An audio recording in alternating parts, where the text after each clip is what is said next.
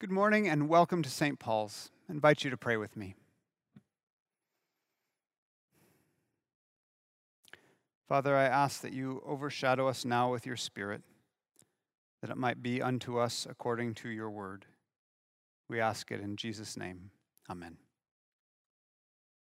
Well, today we launch our new summer teaching series, which we're calling Summer Stories. Like you, we've been following the news, and we knew that we were expecting a summer out of doors, a summer gathering with friends that we haven't seen in a long time around patios, barbecues, picnic tables, fire pits, the dock, and hearing stories of how the last year and change has gone for them. That made us think of the parables of Jesus, the stories that Jesus would have told his friends and his followers as they were passing time in the field or, or sitting around. And we thought that that would be a good way to pass the summer. And so today I'm going to talk about the story we just heard. But before I get into that, I want to talk a little bit about parables, since we're going to be hearing a lot of them this summer, and about how we can come to them. Parable in the Bible is a particular kind of teaching through story. It's a parable is a comes from a Greek word which means to cast alongside. The idea is the story is placed next to reality so that you can compare them and the story shows you something about reality, about life that you didn't see before. Scripture tells us that Jesus taught in parables, and his parables take several forms. Uh, one is a simple metaphor or an illustration. The kingdom of God is like a mustard seed, it's something small that gets real big. Another kind of parable is allegory. It's a story where each detail stands for something else. And this kind of parable is a, a way of telling a secret message because you can only understand the story if you know what each part represents. So, and a story might be about a king and his servants, and the king is God and the servants are God's people, and, and that's the way to interpret it.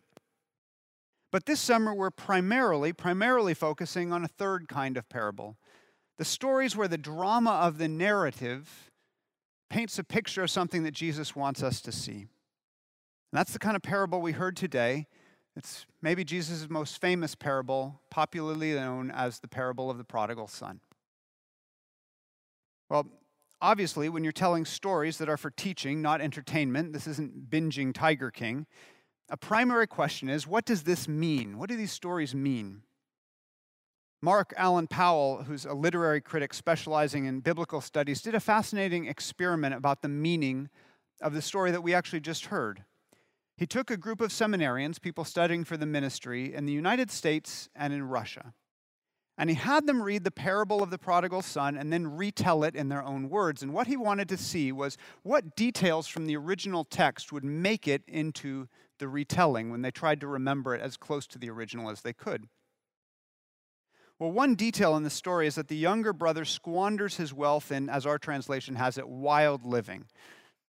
And in the retelling, 100% of the Americans remembered that. They remembered to include that, that he squandered his wealth. But just 34% of Russians included that in their story, in their retelling of it. And Powell asked them why, and they said, well, wasting money, that's, that just made him poor like everybody else who didn't have an inheritance to begin with. His problem was the foolishness of seeking to be self sufficient in the first place, of monetizing a family relationship that would have sustained him indefinitely and turning it into something that could be squandered. Another detail of the story is, is the famine. If you look at the original text, it's then there was a famine, and then he began to be in need. But only 6% of Americans remembered the famine when they were retelling the prodigal son. By contrast, 84% of the Russians remembered the famine because these were Russians in St. Petersburg, where within the living memory of their grandparents, 670,000 people had died of starvation when the city was under siege by the Germans in World War II. Hunger and its memory is a living reality in St. Petersburg. So you ask the question why does the younger brother wind up starving in the pig pen? And the American version is because he sinfully wasted his money. And the Russian version is because he was foolish and there was a famine. And then uh, to add just add a curveball, Powell did this experiment with a group of Tanzanian seminarians, and 80% of them said he was hungry because nobody gave him anything to eat. It's right there in verse 16. I don't know if you even noticed it. Maybe it seems like an extraneous detail to us. He was hungry and nobody would give him anything. But it's not an extraneous detail in Tanzania, where this is a parable about the difference between the generosity of the Father's house and the selfishness of the far country. So, is this a story about moral guilt? Or is this a story about foolishness and its circumstance? Or is this a story about hospitality and its opposite? Yes. What does a story mean? Well, a story is going to mean different things to different people in different times and places. And the timelessness of Jesus' story is that no matter when they're told or to whom they're told, they land and they speak to that context. Now, the story we heard this morning is commonly known as the parable of the prodigal son, but the name is a way of defining its meaning, right? Like it's the story about the prodigal son. So, throughout this series, we're going to try to avoid the popular names because stories can't be reduced to their meaning. Like if a friend asked you to go to a movie, just sit with that for a second. A friend going to a movie with a friend. If a friend asked you to go for go to a movie, you wouldn't say, "Oh no, I don't need to go. I already know the meaning of that movie." Or if someone says, You're not going to believe what my roommate did, it's so crazy, you don't cut them off and say, That's all right, I get the point. Your roommate's crazy. I don't need to hear the story. Scripture says that Jesus taught in parables to disguise the truth, to confuse people, because these aren't about doctrine that you can summarize, put in bullet points, and file away. Stories require you to engage with Jesus through the Holy Spirit and be transformed by his teaching. So, our job this summer is to let the parables live as stories that show us something new about what it means to live in Toronto in the summer of 2021 as followers of Jesus. So, with that, then, what does this parable, I'll call it the one with the welcome home party, what does it mean for us? Well, for all that I just went on about the timelessness of the story, it's still helpful to have a bit of background as to the cultural context in which Jesus told this parable, because that matters to how we hear it. And chief among our concerns is inheritance law. In a nutshell, in Jesus' day, a father's wealth was passed to his sons on his death, and the firstborn son got a double share. So in this case, two brothers, the first brother gets two thirds, the younger brother gets one third. Think of it as a uh, father has two town, uh, three townhouses that he rents out for income. The older brother would get two, the younger brother get one. But there was a provision in the law that would allow the father to give the inheritance before his death. And in that case, he would deed the property over to his sons, but he would retain the revenue. We're talking about fields here. But in our Toronto metaphor, which is not agricultural, say the father deeds over the townhouses to his sons, they stay on as building managers, and the father continues to receive the rental income until his death. Well, what's happening here in this story is the most extreme option, and it's the younger brother saying, I want, the, I want my share of the inheritance, and I want to, liqui- I want to liquidate it. No more rental income. I just want to take the capital and go. He's in effect saying, I, I, it's as if you're dead to me. I, I, I want to be on my own. And so he does that, and he now has his inheritance in liquid, movable assets, this flush bank account, nothing holding him back. And he heads out and he spends his money until there's nothing left. And then there's a famine, and then desperation. And we land at this final cultural detail. He has to become a pig keeper in Jesus' Jewish context where pigs were despised, this is cultural rock bottom. And that detail of craving the pig's food, of being that hungry, you're talking about carob pods here, they're barely edible to human beings. That's like getting to rock bottom and then digging a few inches further down. Well, the rest of the story makes a bit more universal sense. He's in these dire straits and he comes to his senses. Another translation has, he came to himself. It's that epiphany moment like, what am I doing? Who am I?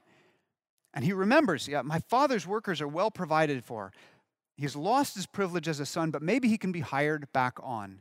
He even rehearses a little speech I'm, I'm not worthy to be called your son, but will you make me a servant? And so he goes.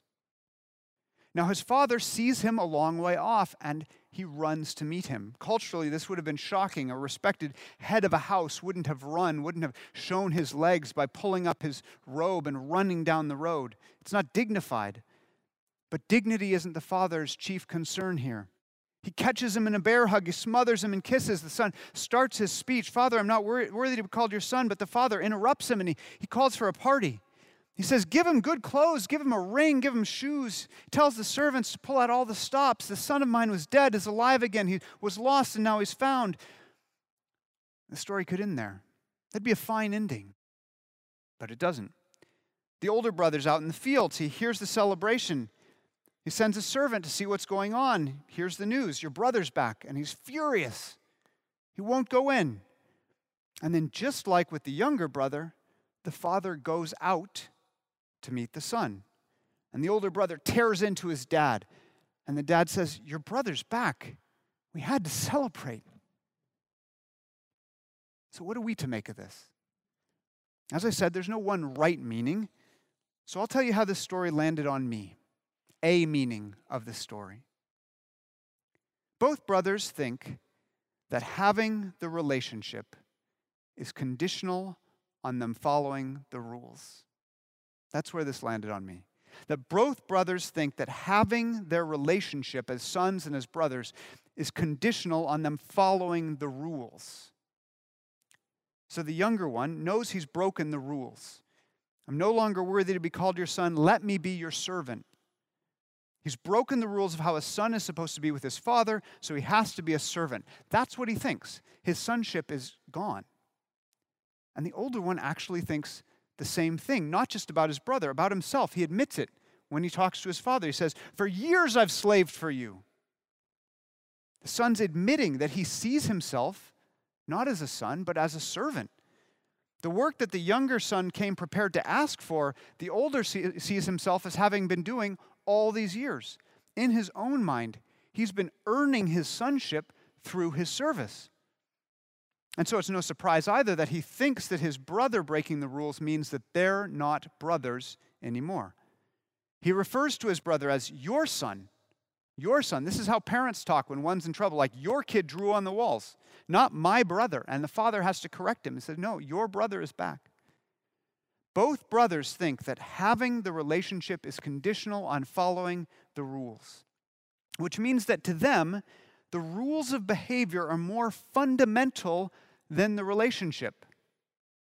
It's like a trope from the movies. We, we can all picture this. You're dead to me. You're no son of mine because someone crossed a line, and now they don't get that anymore. But the father's behavior, it contradicts them. The father, in effect, says the relationship is deeper than the rules. You can break the rules, but you don't get to break this relationship. It's not up to you. He goes to them. Now, does the father run down the road to greet every stranger that he sees? No, he runs to his son. And some commentaries say, oh, well, you know, the son was coming back properly penitent, and so that's why. But no, the father sees him and starts running. He embraces him, he kisses him before the son can get a word in edgewise. Father doesn't know why the son's coming back. The father runs to greet him. And when his son starts his speech, he doesn't even let him get to the part where he's asking for work. He cuts him off, he calls for a party. In the same way, he goes to the elder son. The elder son has sent a servant to find out what the hubbub is about from the field to the house. And the father goes from the house to the field to the elder son. And the son tears into him. I've been slaving for you. And the father says, You've been working for something that's been yours all along. And so here's the climax of the story, which hangs on a welcome home party. A father had two sons, but neither of them really knew it. And one of them went away, and when he got back, he got a party. And the other one never left. But when the party started in his own house, he refused to go. It's the welcome home party that makes this story wild. Because that's what would have scandalized the Pharisees. Uh, that's, that's where this parable comes from, with people sniping at Jesus, saying, like, oh, look who he hangs out with, right? The first few verses from our reading. Like, they would have been okay with a repentant sinner as long as it fit their script.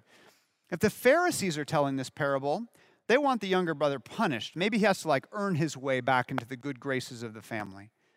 The moral of their parable is that you get the relationship if you follow the rules. Like if the dad's a Pharisee, he's not running to greet his son. Like maybe he receives his, his son grandly, mercifully, maybe he hires him on. But the price of the son getting to come back is that he has to keep on showing that he knows he doesn't deserve to be there. You know somebody like this. Maybe you are somebody like this. Like someone does something wrong and you say, it's okay, but you keep punishing them emotionally. Inwardly or outwardly exacting a price from them. You keep on reminding them of what they've done wrong. I've gotten this kind of treatment, and I'm not proud to say that I've given it. There's, there's part of me that wants to give this kind of treatment to extract every last emotional nickel that I feel like I'm owed. But Jesus says this isn't how God is with sinners. That means that this isn't how God is with us. And when we who have in our sin withdrawn ourselves from love, or uh, withdrawn ourselves from God's love, when we return, there's a party. There's a party. So, Jesus and the Pharisees here is like a soldier returning home from a tour of duty and embracing his wife and his kids for the first time in like a year. And the neighbors are standing around celebrating. And some aunt is standing in the corner, like, maybe I'll finally pay that parking ticket now. Like, read the room, Midge. Not the time or the place to be scrupulous or miserly. Just celebrate. This is what's most important. That's how God does it. What this parable means is that true religion isn't just about restoring balance. Christianity isn't a spiritual take a penny, leave a penny tray. The good news of Jesus is not simply that what was lost is now found, but that what has been found is now celebrated. It's about taking something that is broken and fixing it in a way that somehow it's even more beautiful than the original. Elsewhere, Scripture says that where sin abounded, grace abounded all the more. See the details about get my son the best robe, ring, shoes. These are all details that say, You are home. It belongs to you, and you belong here. This is not a, oh, hey, never thought we'd see you again. Yeah, okay, I guess you can crash on the couch. I mean, you know that tone of voice, right? This is a man who was starving, who had sold all he had in order to eat, who discovers his needs supplied to overflowing. Parable the prodigal son, the one with the welcome home party. Do you know what prodigal means? I asked because I didn't for like an embarrassingly long time. I was always confused because prodigal sounded like prodigy, and prodigies are good, and I never bothered to look it up. But because of this story, we use prodigal as repentant, but that's actually not at all what it means.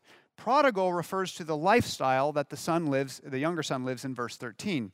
Wild in our translation, wasteful, dissolute, other translations, all terms that are blameworthy. But what's interesting is that in Eastern translations, Syriac, Arabic, this has historically been translated as luxurious, which is actually much closer to the Latin original for prodigal, prodigus, which means lavish.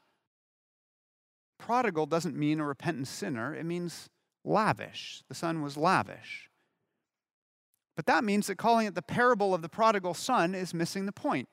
Because the lavishness of the son's lifestyle, which bankrupts him, is actually nothing compared to the lavishness of the father's love, which restores him. This is the parable of the prodigal father, the father whose lavish love wasn't constrained by the demands of dignity, whose love wasn't a reward for obeying the rules, whose love wasn't doled out in these stupid, begrudging little spoonfuls, but was poured out like Niagara Falls into an empty gallon jug.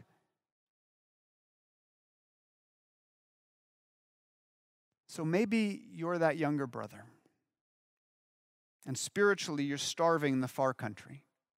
You feel alone and hungry and unworthy and trapped, and you don't have any money. Never mind why, who cares? And you've endured a famine and nobody will help you out. I'm guessing there's somebody listening who doesn't think that they deserve a party because of what you've done or who you are. Come home. Come home. Because there is a God who hasn't just run to greet you like the Father in this story. I told you it wasn't an allegory, but who's actually come to find you where you are right now without you moving a muscle by sending his son Jesus, who gave up the honor of heaven for the indignities of this life. This God says, You are my child, and I love you. This God says, I will restore what you have lost and then some, and the table's set the band's tuned and ready to go. Come home. If this is you, pray with me. Father in heaven, I want to come home.